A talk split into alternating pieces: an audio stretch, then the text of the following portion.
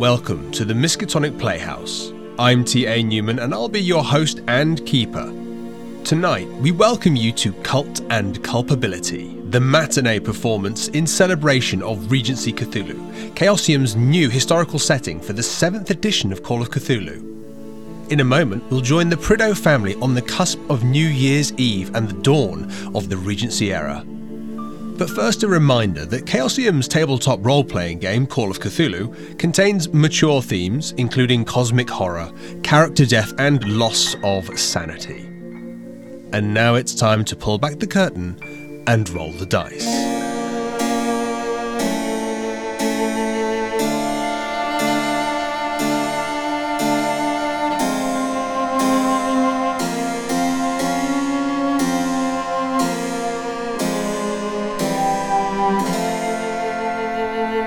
Welcome to Cult and Culpability, a Regency Call of Cthulhu mystery. We begin on the 31st of December 1810 in Shepford Manor, Hampshire. The Prideaux family are preparing. It is New Year's Eve and they are planning to have a wonderful party. Adam Prideaux, who is the head, uh, the figurehead of the Prideaux family here in Hampshire, is making his rounds around the manor. He's seeing to servants, he's seeing to footmen, he's seeing to uh, those coming in from the community, whether they're bringing flowers and dressing and decorating, whether they're bringing uh, food, wine. We have our own uh, kitchen staff preparing, but we also have a few members of the Prideaux house and even a couple of guests. Thomas Prideaux you find yourself sitting in your father's study. He has asked you to sit there. He's not there, but he's asked you to sit there. He has told you he wants to speak to you, and he said so in a very stern voice. A voice you know from childhood. A voice that tells you you are in trouble. You're sitting in his study. Can I ask what you might be doing or thinking? Thomas is wandering around the, sitting in the, uh, in the chair in the study, having a little uh, look at the spines of the books on the on the shelves. I think Thomas has sat in this study enough times in trouble that Thomas probably knows the titles of these books off by heart. There's Voltaire, there's Hugh de Hudibras, sometimes the books are in other orders and it depends on what sort of mood father's been in as to what sort of book he's been reading. Has he been reading Greek tra- uh, Greek tragedies, Greek classics? He's probably in a more forgiving mood than if he's been reading the Romans. Um, so I think Thomas is having a, a, little bit of a, a look at the the shelves while subconsciously trying not to think about what father has found out that he's done this time. Okay, I'm going to ask for this is our first roll. I'm going to ask you for a roll. I'd like a spot hidden, please. Oh, fantastic. That is a 76, which is a failure. okay. You have your eyes closed. No, uh, you uh, look around your father's office. It's the it's the worry. It's the panic. It's the you know when your father brings you into his study, it's because you have done wrong, and you bloody know it. That's when you're in the study. Otherwise, he'd just speak to you in the, the lounge or the gardens or, or elsewhere, possibly even your room. But being called to his study, you know you have done wrong. You see on his desk are two books one you know, one you don't. The one you know is Homer's The Odyssey, which tells you how this conversation is going to go. Absolutely. The other, well, at first you just you look at it, and it's got the look of a Bible, but you failed your roll.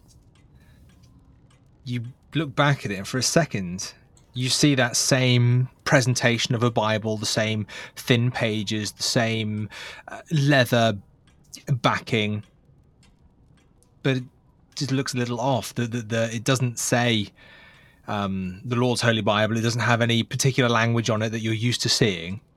But At that moment, the door opens. And the silhouette standing in the door is your father.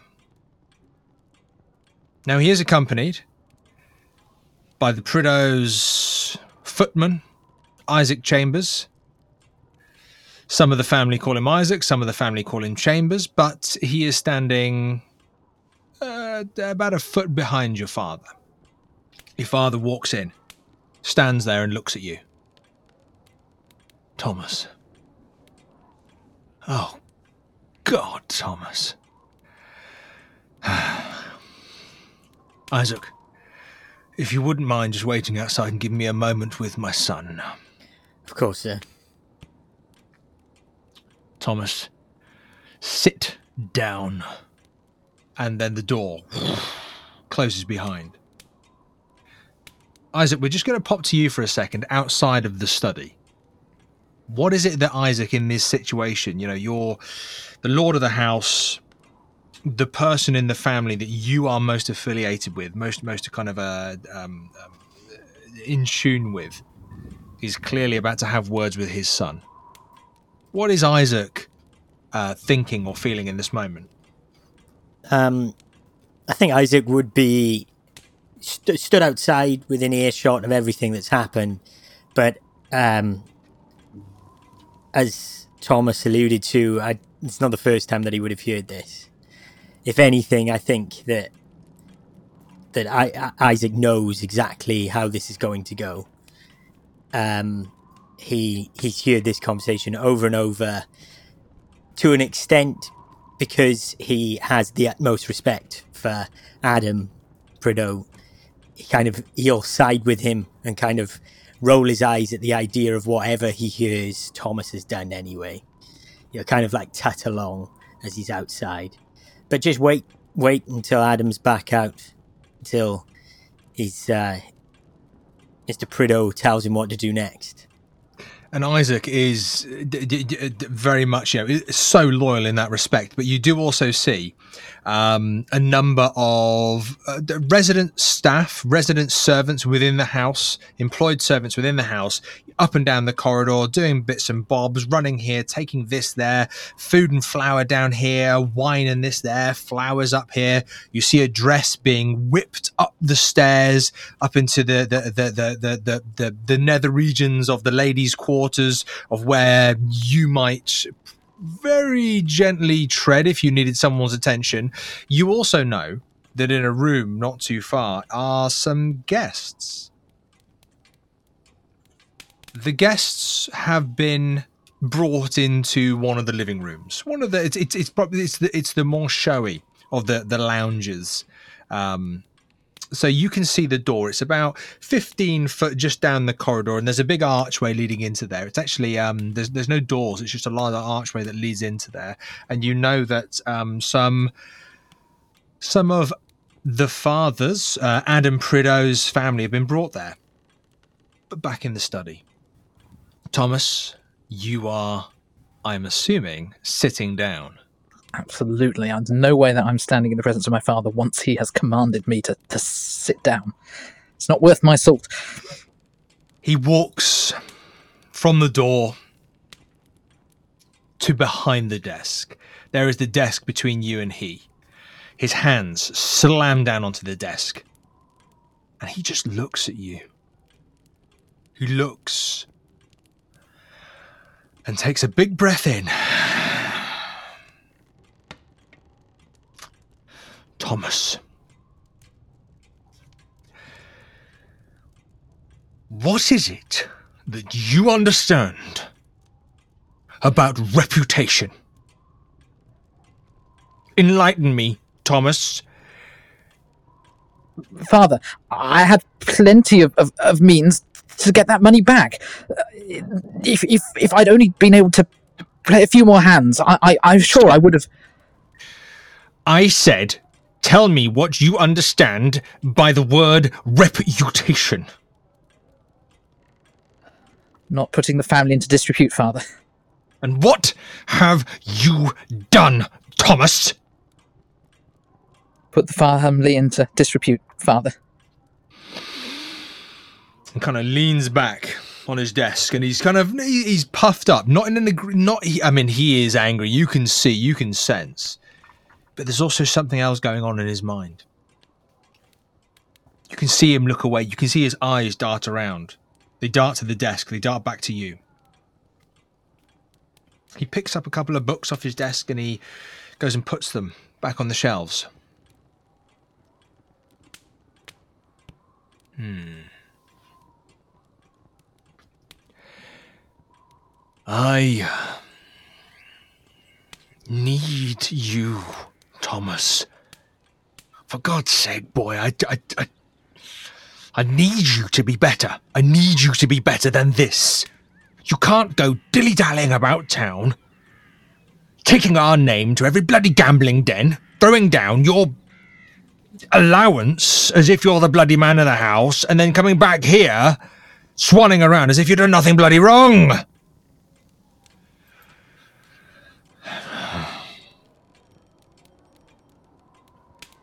There will be a time, boy, when you are the head of this family. There will be a time, boy, when you need to be a man. Do you understand me? Yes, father, but I must protest. I I feel that you're you're being extremely harsh on me.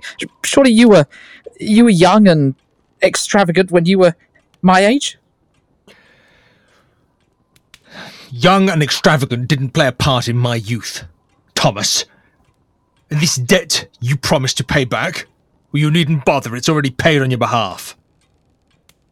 An embarrassment and a slur on this family is not something we can endure.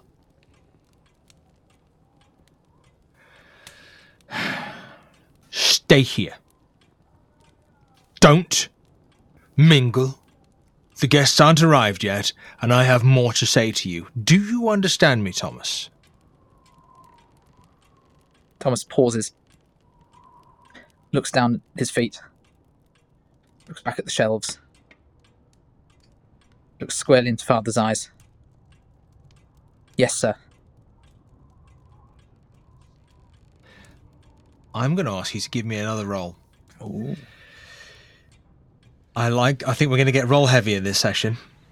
I think I'm going to propose a series of rolls to people. I think I'd like uh, Thomas at this moment with your father, with recognizing how furious he is, but there's something else going wrong, uh, going on, possibly going wrong. Who knows? I think I'd like you to give me a psychology roll, please. A massive 10 in psychology. Let's see how Thomas does. That is an 81, a failure. you do not see beyond his uh his his fury his his parental disappointment his his his he wants he wants you to be better and he said so and i'm afraid that's all i can give you at the moment Okay, fine. he opens the door he steps out the door slams behind him isaac adam prideaux lord of the manor is standing next to you he looks at you. He wipes his brow, pushes his hair back. Isaac, I uh, apologize. So no need to apologise, sir. Thank you for seeing Morton and paying Thomas's debt. There are things going on that Thomas isn't aware of, and he's too young, too carefree to shoulder that responsibility. And if I were to, to, to just let him willy nilly behave the way he is, his sister, our name, this house, I, needn't explain to you, Isaac. You you understand all too well. Um, Isaac, I, I, I must see my brother. Um, would you please do, check on the, the, the staff, but do the rounds. Tonight has to be perfect. New Year's Eve here at Shepford Manor is going to be a celebration that not many forget before next Christmas. Let's make it happy. Let's make it positive. Let's make it something everybody enjoys. Please uh, make sure everything's in place. Uh, if you can, um, my daughter, she isn't one for the social necessities of these kinds of parties, but please let her know I'm coming up to speak to her. Course, uh, I'll check on everyone. I'll make sure everything's perfect. I'll go up to Anastasia and make sure she's aware you're on, uh, you're on your way. Okay, so um, on your way up to Anastasia, uh, you probably pass a number of different serving staff, lots of people going in different directions. Uh, you walk out into the main hall. Um, and Shepford Manor is a, you know, it's, it's a big manor. It's not by any means the most extravagant. It is not by any means uh, the most kind of positively angelic, over established, you know, almost royalty. It's not that but it's a nice manor. It's it's a really lovely house with grounds and multiple rooms and serving areas and staff quarters and lounges and and and it is a a, a wonderful place to bring people to celebrate the new year in the ballroom that you have. Isaac, you leave Adam. You leave Thomas in the study. You go out into the main hall you see these staff up and down, left and right, carrying different things. You head up, uh, and there's two ways up the staircase. You head up one of the main uh, staircases. Um, you go up onto the first floor. You take a left, then another left, and three doors down. You know that is Anastasia's room. It is next to Charlotte Lambert's room, uh, of which you know.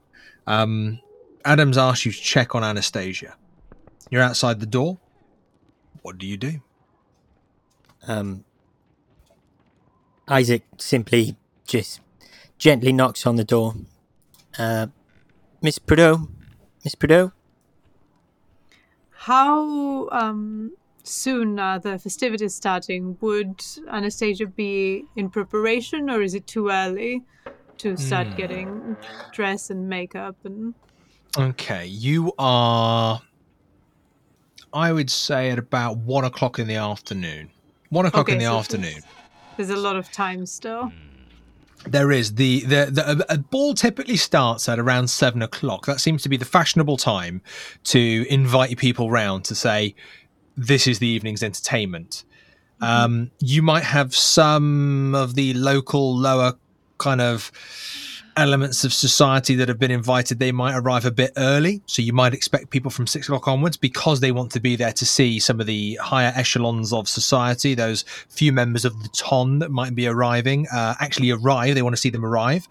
Um, so yeah, you've got a few hours. So tell me, what are you doing before Isaac comes and knocks your door? Before uh, your father's right hand man comes and knocks at the door? What are you doing? Um, I'll say Anastasia is probably having her afternoon nap. Um, she doesn't always sleep during her afternoon nap, but because it's uh, bound to be a long night, she has decided to actually. Um, I was um, so hoping someone was going to say this. But so, thank you. That's all I'm going to say? Very welcome. Anastasia, thank you. Could I ask you to roll me a d10. Okay. Why not? I rolled a three. A three. Okay. Your afternoon nap leads you to this wonderful dream. It's a dream that you have had on occasion, but this afternoon slumber, this little daydream you're having, slightly different. You remember as a child a um, a place that you used to go with your father, or a place that you'd been with your father. Um, the seaside, the coast, you know, the sand, the sea, um, a few um, um, treats and sweets, maybe on the seafront. And in this dream, you're dreaming yourself as an eight year old girl. You're wearing an eight year old version of the dress you will be wearing tonight. Just describe for me the, the colour, perhaps, uh, or anything significant about the dress you're going to wear to New Year's Eve this evening. Anastasia doesn't like vibrant colors very much. Uh, one of the reasons she has been having a lot of trouble attracting uh, the attention of any suitors.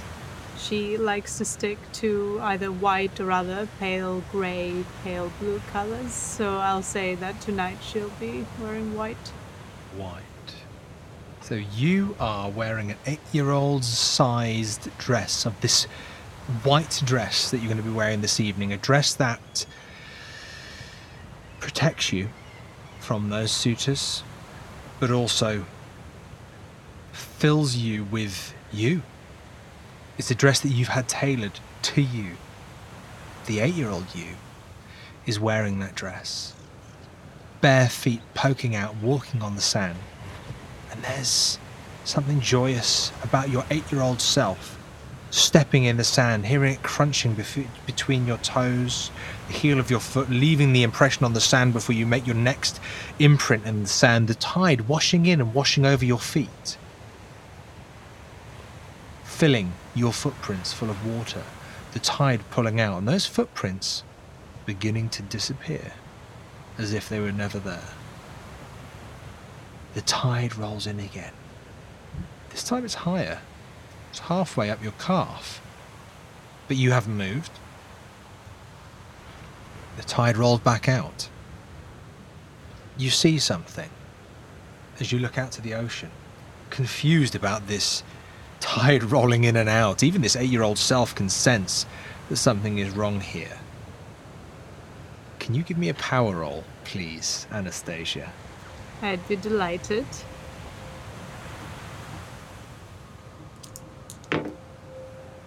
There is a 15 out of 65, which is a hard success, very close to extreme. Okay, okay, some good maths there. Um, we uh, looking out over the sea.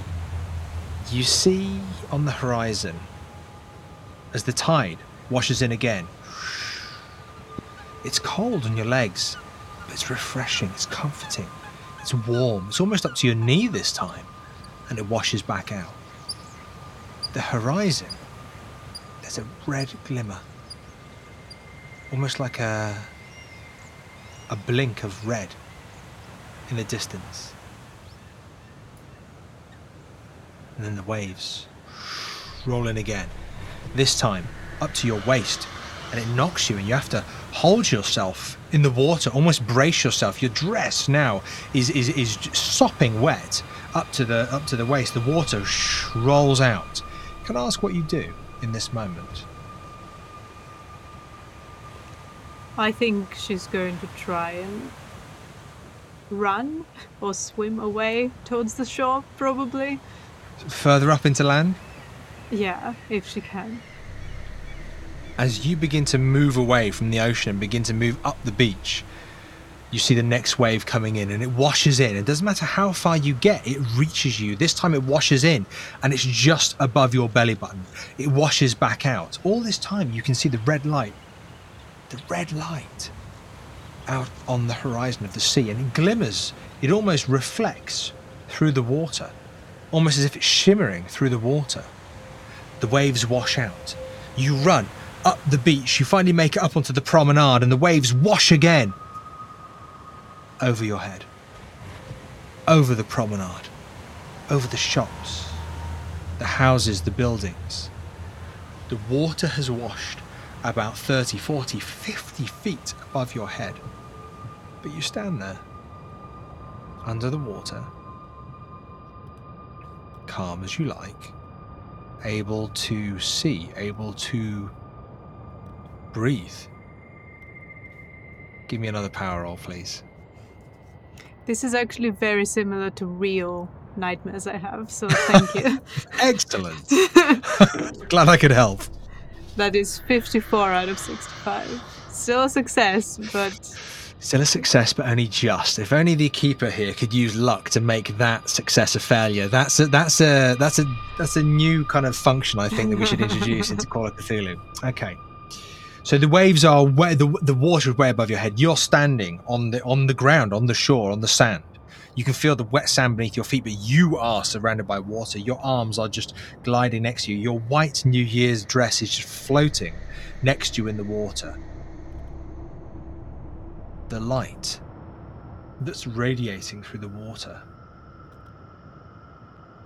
pulses once,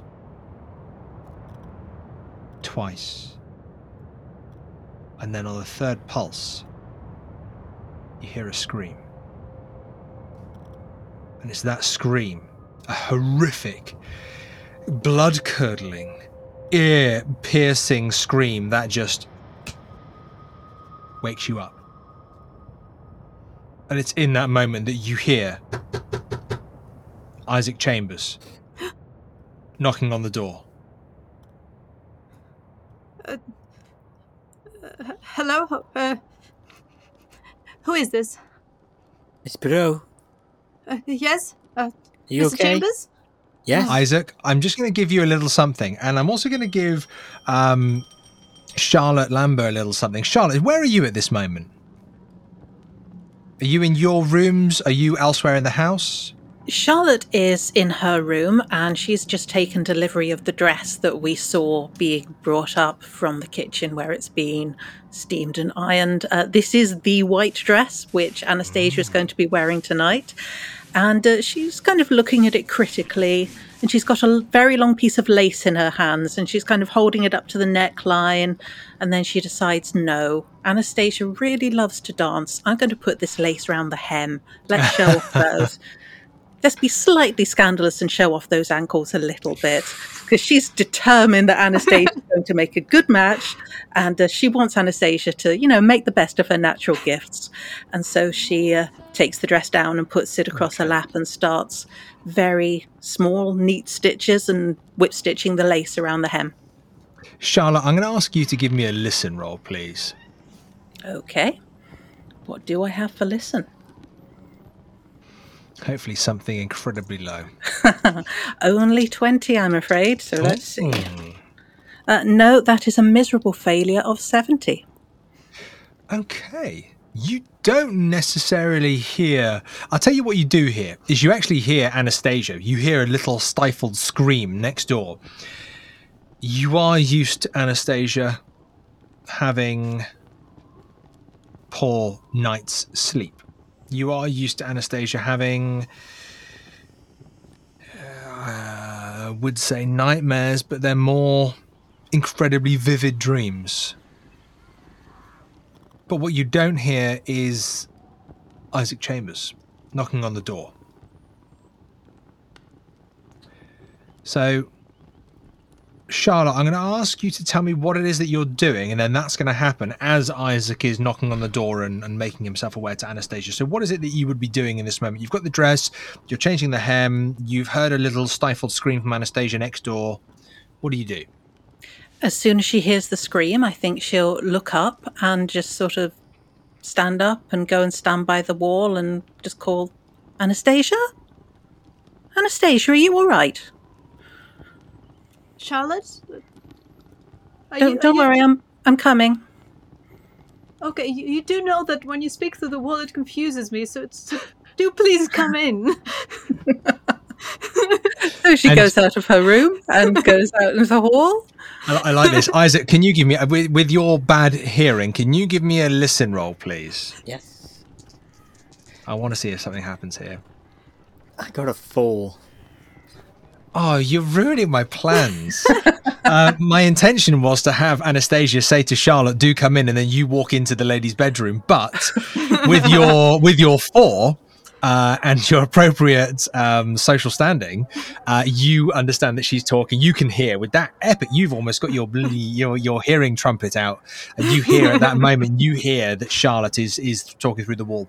So Isaac, Charlotte's talking through the wall. Uh, my dear, my dear, are you okay? Anastasia is is uh, telling her to come through. Um, Isaac, you're banging on the door saying um, events are in full flow. Please, Isaac. Um, Miss Prideaux, is everything okay? Oh, uh, I suppose so. Uh, you may come in if you like. I, I'm just. Uh, It's okay. I don't need to come in. I'm pretty sure that it's Charlotte in there with you. At which Charlotte- point Sh- Charlotte leaves her room and she's now in the corridor with Isaac, um, walking towards your door, Anastasia. All right. Okay. You don't Isaac. see her. Good Um, afternoon. Hi, Charlotte. Can we help you? Um, do you mind just checking on on Miss Prideaux? Um, I just want to make sure she's okay. Um, uh, in in preparing for everything this evening. Um, I think Mr. Prideaux will be up in a little while uh, to have a quick word and, and check in on her. And I just wanted her to know that that's what will be happening. If there's anything that she needs, obviously, just let us know. I'm sure that we can get some of the staff on it. Of course. I'll, uh, Thank you for letting me know. I'll leave her in your capable hands. Thank you very much. Very well. Thank you, Mr. Chambers. and I step out of the way to to let Charlotte in and make sure that I avert my eyes from the room itself. like any good servingman would uh, in the in the woman's in the in the ladies' wing. Um, so as Charlotte, you're going into Anastasia's room. Um, one of the um, lower regular um, but lower servants, Toby, um, kind of just just runs up to you, uh, Isaac, um, Mr. Chambers, Mr. Chambers. Um, a, a carriage has arrived for uh, Mr. Prideaux. A, a carriage for Mister Prideaux this time. Is it a guest sir. arriving? No, sir. They said they have a message, sir. Okay, I'll um. You run on down. Tell them I'll be there immediately. Yes, sir. And Toby scuttles away. Um, just before we go to uh, Charlotte going into Anastasia's room, um, Reverend George Prideaux, you are in the uh, in the lounge at the moment. A very open, white, bright room. There's a bit of blue on the walls. There's a few bookcases. There's a piano.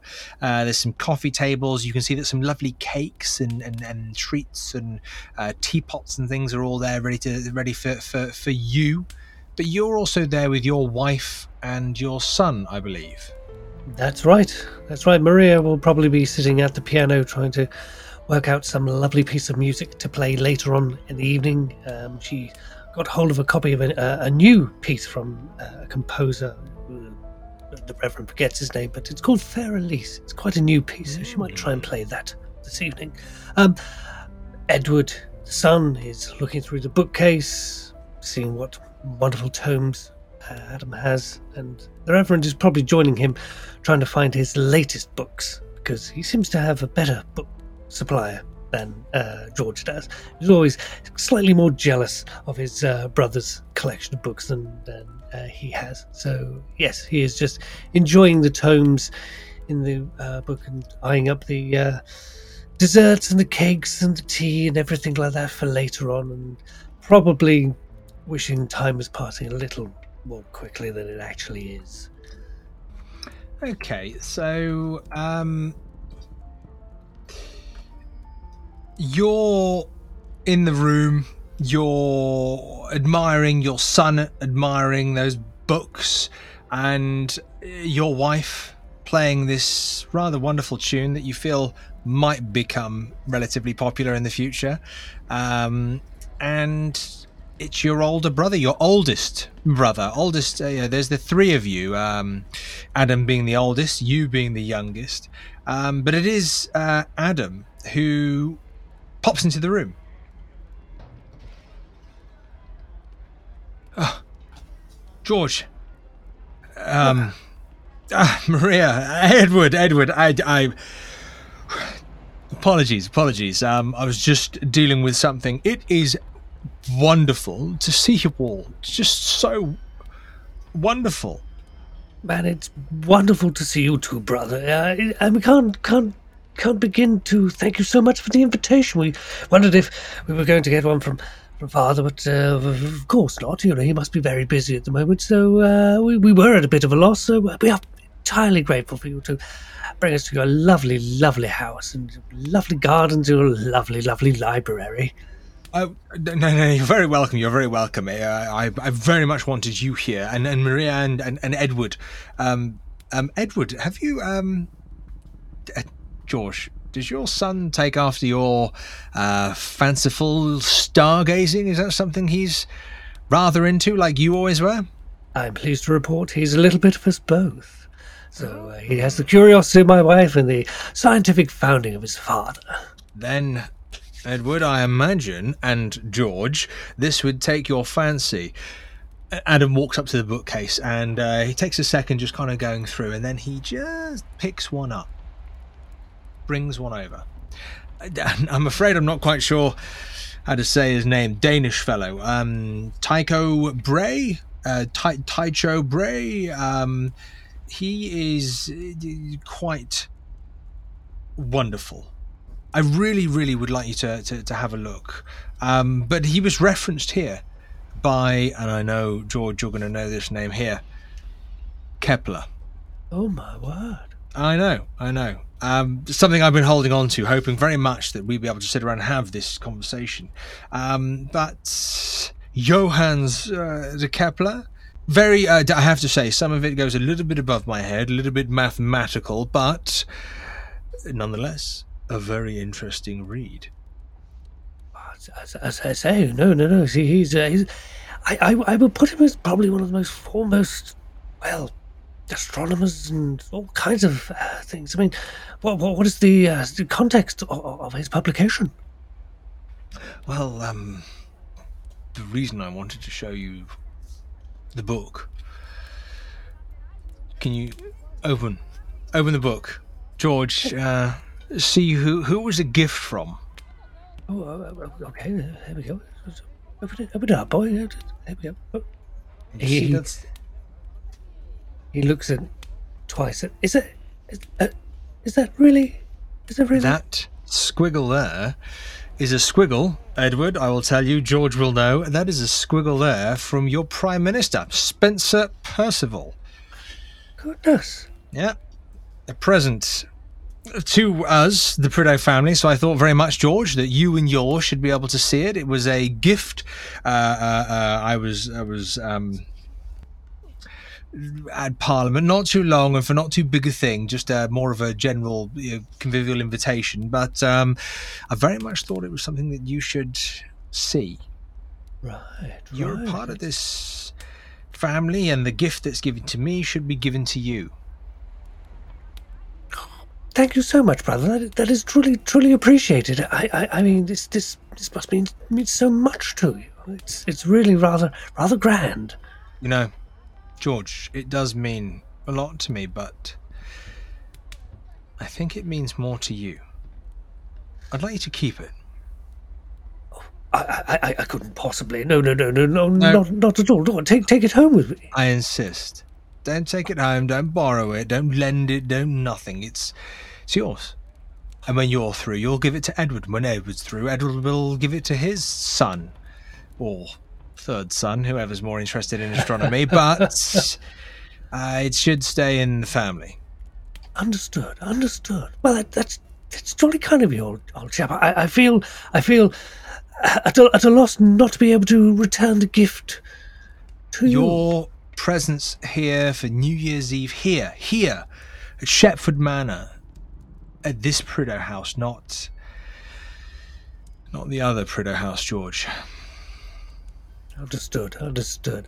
And it, it's at that uh, point where George will reach forward his hand to his brother, but also this statesman, this head of the household, and the, the, he'll just shake his hand in that way that means so much to both of them.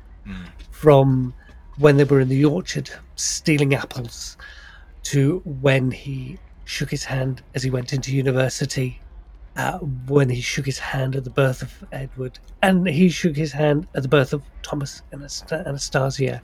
It's that brotherly bond that not many people would understand just by looking at it. And as you shake his hand, there is that moment. There's also a pause, a momentary pause.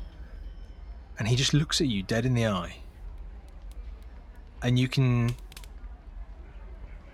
well, you can give me a roll in a second. He says, Have you heard from Philip? George is slightly saddened and um, he's unwilling to, but he does because this is his brother. Usually he would probably make something up to other people in society about how well his brother is and how wonderful he is to all his family. But because this is his brother, he really is just a bit, little, little bit sad, but also he appreciates the current company and just simply says, no, no, same as last Christmas, I'm afraid, brother. Yes. Same here. Same here. Um, well, I, I can only apologise. I have one or two things to to deal with before tonight's party. But my word, what a party we're going to have, Maria! I hope you are saving me a dance um, very much with your husband and father and my children all together. Um, it's going to be quite the wonderful affair. It really is. We've got some wonderful people coming, um, and as you say, uh, with with some of our newer friends in society, this could be a very important evening for us. It's important that it all goes well and that you're here, brother George. It just. it just opens my heart. George ponders that for a moment and takes that in for a moment because he knows one of George's reasons for living is to make people happy. And to just hear those words from his brother makes him feel happy as well. And he smiles and looks across at uh, Maria and Edward. And he, he holds on to that book. That Adam. As happy as you are, I'd like you to make a psychology roll for me, please. Here we go. Right. Let's see what we can do. Oh, that is a 19 out of 30. Wow. Okay. You're about to become a little less happy. You see in your brother, he is just overwhelmed at having you here. That the, the you are here. Your wife Maria's here. Edward's here. It is a joy, and you can see that he really means that. And giving you this book, not just this book um, um, by Kepler that that he knows that you will love, but a book signed by the prime minister who you, you know uh, uh, um, and very much values him you know believes in his kind of mission uh, within this country and and and what he's designed you know what his grand designs are. You can see in adam that there is a sadness. There is a sadness that is retained in his eye from the moment he asks you about his brother your brother their brother philip the middle son. There was a glimmer of hope when he asked you, Have you heard from him? So disappointed that Adam hasn't heard from him, but just in case, has George, the third son, heard from him?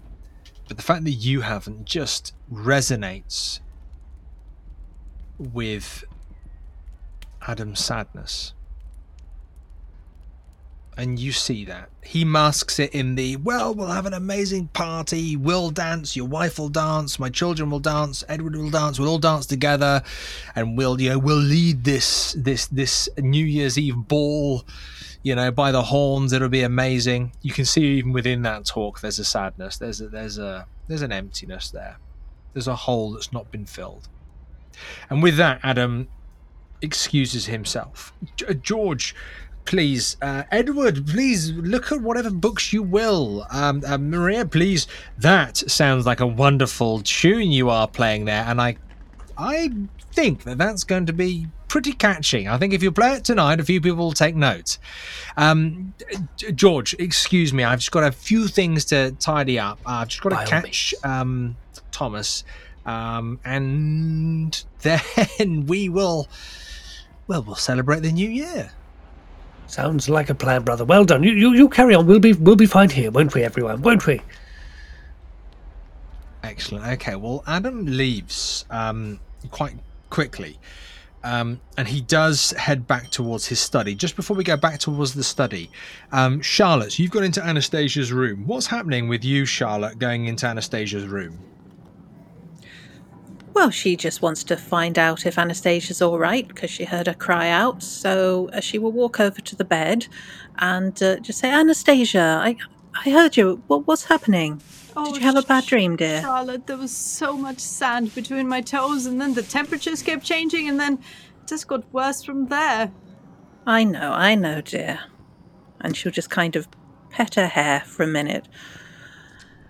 Well, um, are you going to get up?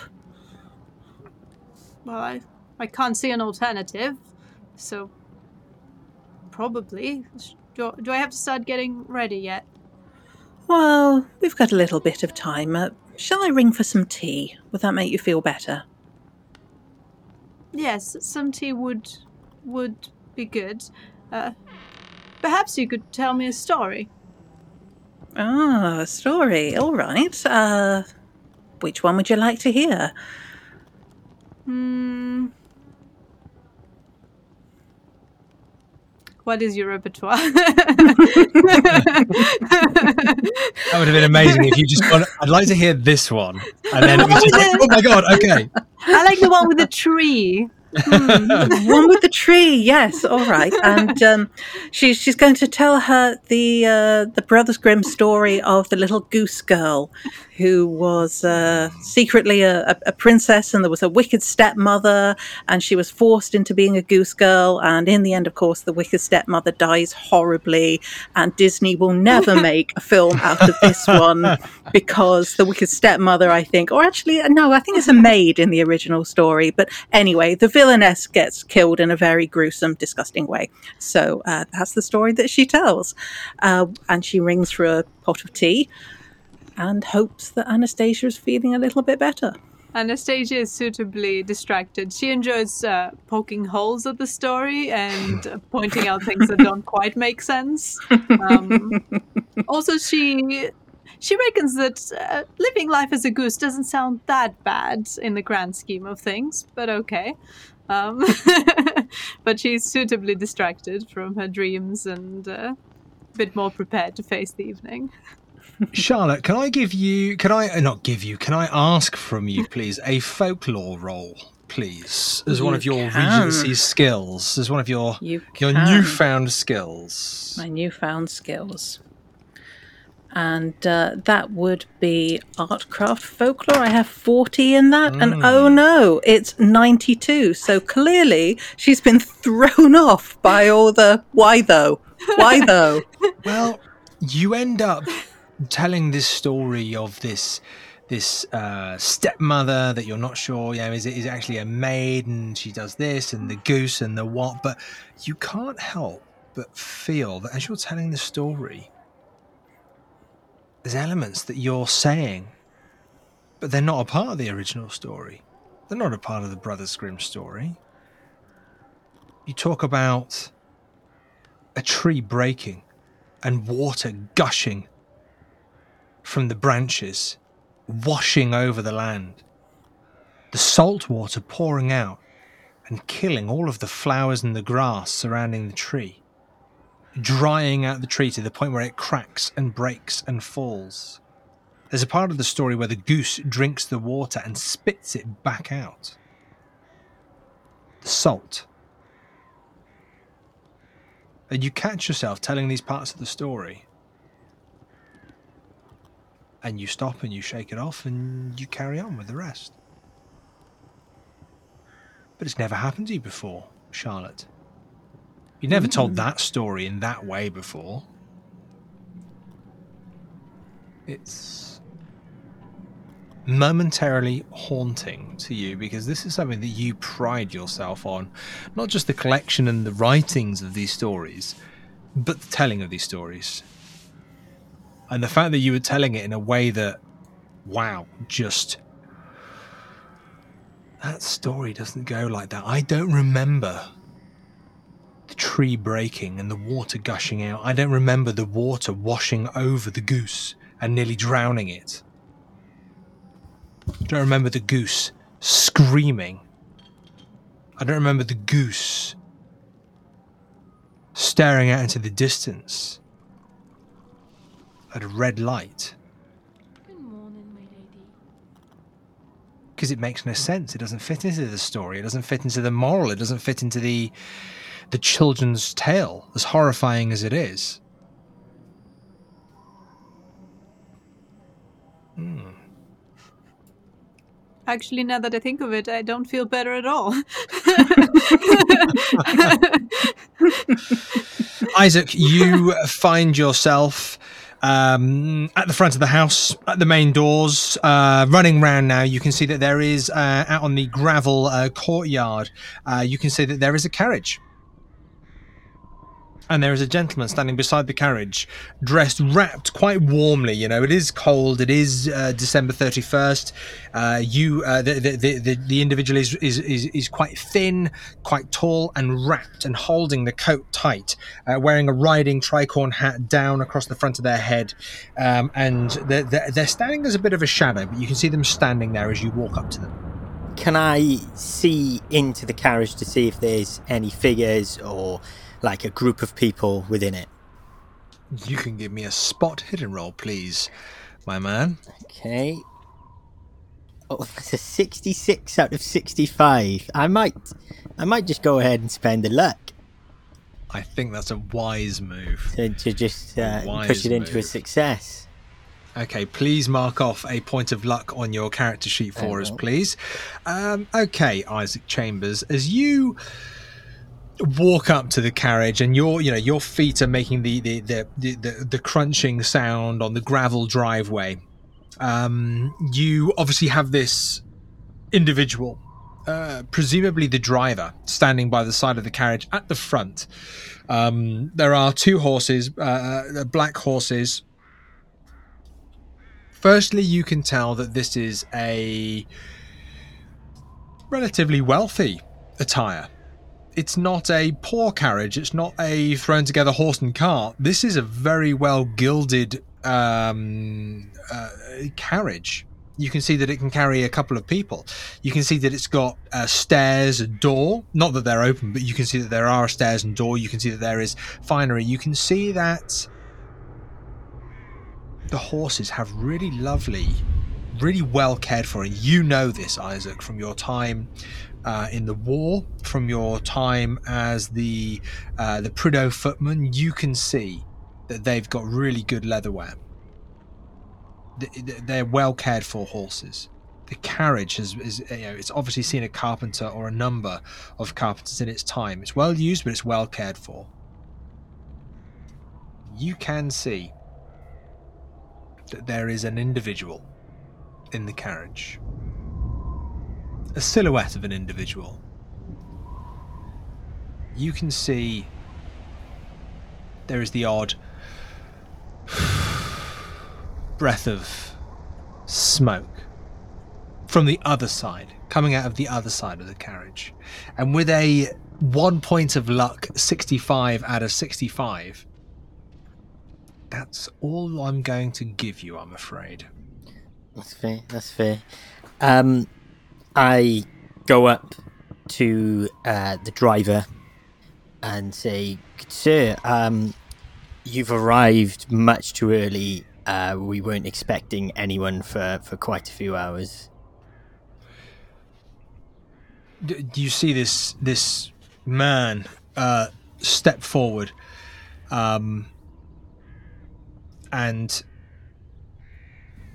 almost kind of nervously looking back to the carriage and then looking to you? We're not here for the for the party sir. We, we're not here for your celebrations.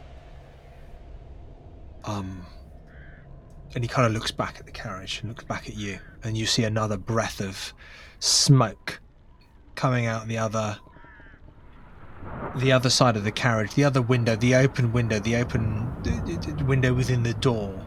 But within your spot hidden, within your 65 out of 65, you can smell something.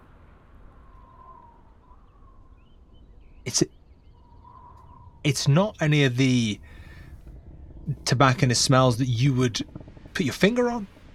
there's no herbalistic quality to this. There's nothing that you'd go, that's what it is. It's an unusual smell. It's almost a bit sour. Almost. You can't quite put your finger on it with a 65 out of 65. But you can sense that there is a sourness to the to the smell. And as the, the, the gentleman, the driver, steps to you, um, I've got a message uh, for your your master, um, Lord Prideaux. Um, but it's pretty important. Like from from me to you, the boss. You need to get this to your man like real quick. Right? Um, I take him for his word and uh, take the message from him. Don't say anything, just swiftly walk away. and he's he's literally handed you this um, this folded piece of paper. It's been folded two or three times over, and you can see that there is a a wax seal. You can see the wax seal is the familiar Prideaux shield.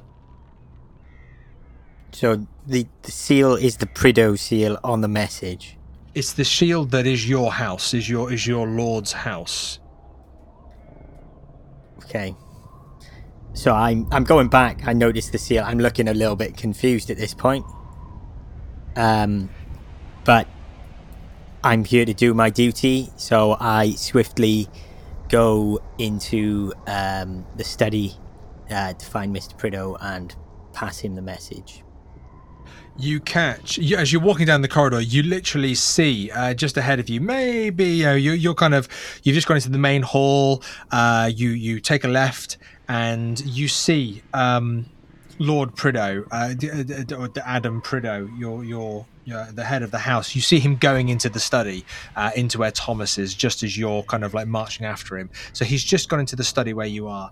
Um, we're going to go to Thomas in the study, but in a minute, Isaac, I'm going to tell you that you arrive at the door, if that is what you intend to do. Yeah, that is. Thomas, your father comes in, steps in, closes the door behind him. I hope you've had a bloody good think. I've been thinking about a lot of things, Father.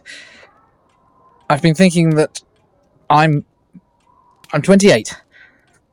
I can fight my own battles. I appreciate you paying off the debt that I owed, but frankly, Father, if I am to inherit your title one day, surely you must allow me to take some agency and allow myself a chance to win back the money to pay off my own debts. You appreciate, appreciate. Wonderful choice of words, Thomas. You appreciate me paying off your debts and saving this family's name. I appreciate that you appreciate that, Thomas. Very good. Very good, son. Do you know, there will be a day, Thomas, when I am not here to save this family's name. You will have to stand up, Thomas. There will be a day that you will have to stand up and you will remember this conversation. You will remember. And it's that moment, Isaac, that you reach the door and you hear raised voices in the room, but you've been told about this message, Isaac. What do you do?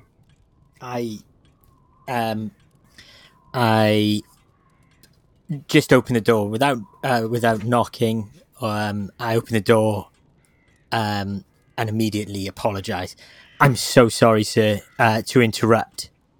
Um, this is very urgent, and I just hold up the the letter or the the, the message.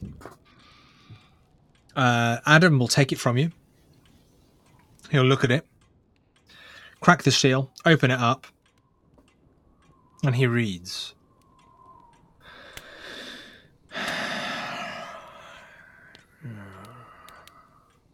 Of course. Of course.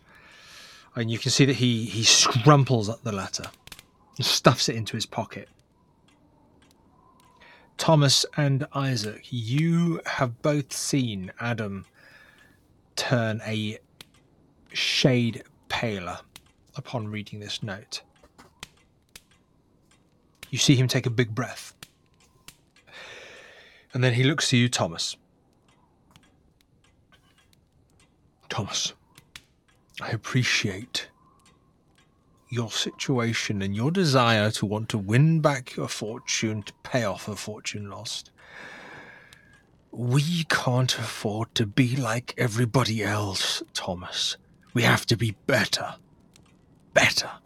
Do you understand me, boy? We are better. We're Prideaux. Not by chance, by behavior, by reputation. Not just by name, not just by place in society. To be better, we have to be better. Promise me, Thomas. I promise you, Father. I will try to be better. Try. Yes, I suppose that's the, the least I can ask of you. To try. Very good, very good. Thomas. You must look after your sister. She's very special, very, very special, very important. Look after her. Above your desires, above your wayward ways, you look after your sister, yes? Of course, Father. I always looked for Anastasia. Yeah. Isaac, pack a bag. I'll be gone for two, three days. Countryside. Boots, um, and walking gear, etc. Um, pack me a bag. I'll meet you out at the front, Isaac. I'll be ready in a second, sir. Thomas, go and see your uncle. He's in the lounge. Nothing about the debts. Just enjoy New Year's Eve. Of course, Father. And he leaves the study. Um, Anastasia, Charlotte, you are in your room. Or in Anastasia's room, should I say. You've told the story, you've talked about uh, the dress. What is it that you're doing now? Let's say an hour's passed. I think we're finishing up the cup of tea, which I rang down to the kitchen for, and um, just talking about who's going to be at the ball tonight. Uh, Sh- probably hinting at various suitors for her Mhm, and for me. absolutely, I absolutely. pointedly ignoring or misunderstanding her the entire time. Uh, as the latest misunderstanding goes um, directly past you, even though you probably catch it, you throw it away. Um, there is a knock at the door. A very familiar knock. You know that knock. Father, Anastasia, um, darling, may- may I come in? of course, Papa. Come on in. Um, the door opens, half opens. Um, your father stands in the doorway. He's not really coming into the room. He's kind of standing just inside the door, allowing the door to give some sense of privacy to even your daughter's room.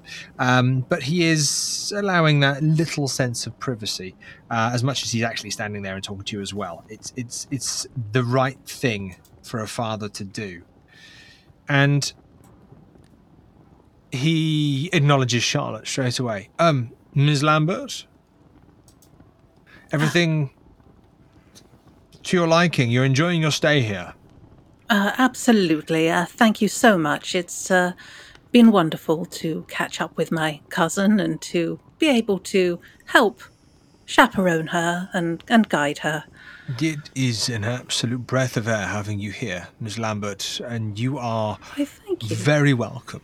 Very welcome. Thank you so much. This is your home. I, I appreciate that. No, it- thank it- you. She knows the most grotesque stories, Father. You should listen to one of them sometimes. Does she? Well, perhaps Ms. Lambert, upon my return, you can entertain me with one of your grotesque stories. I, I, I think perhaps I would enjoy such a thing. Well, I would be honoured to. And she gives a little smile. Ms. Lambert, uh, you're very welcome to stay, but I would like a word with my daughter. Of, of course. Uh, please. Anastasia, darling, Yes. I've. I've come to wish you a happy New Year's Eve. Uh, happy New Year's Eve. Uh, I thought that was reserved for later in the evening. Yeah. Yeah. Anastasia, I apologize, but something has arisen which very much requires my attention, and you know, darling, you know I would not just leave by any mere whim. This is rather important. Thank you for joining us for Act 1 of Cult and Culpability. Remember to visit us at www.miskatonicplayhouse.com. You can also visit the main stage of the Miskatonic Playhouse for other adventures from the Miskatonic repository with links in the show notes below. Until next time, when the curtain rises again.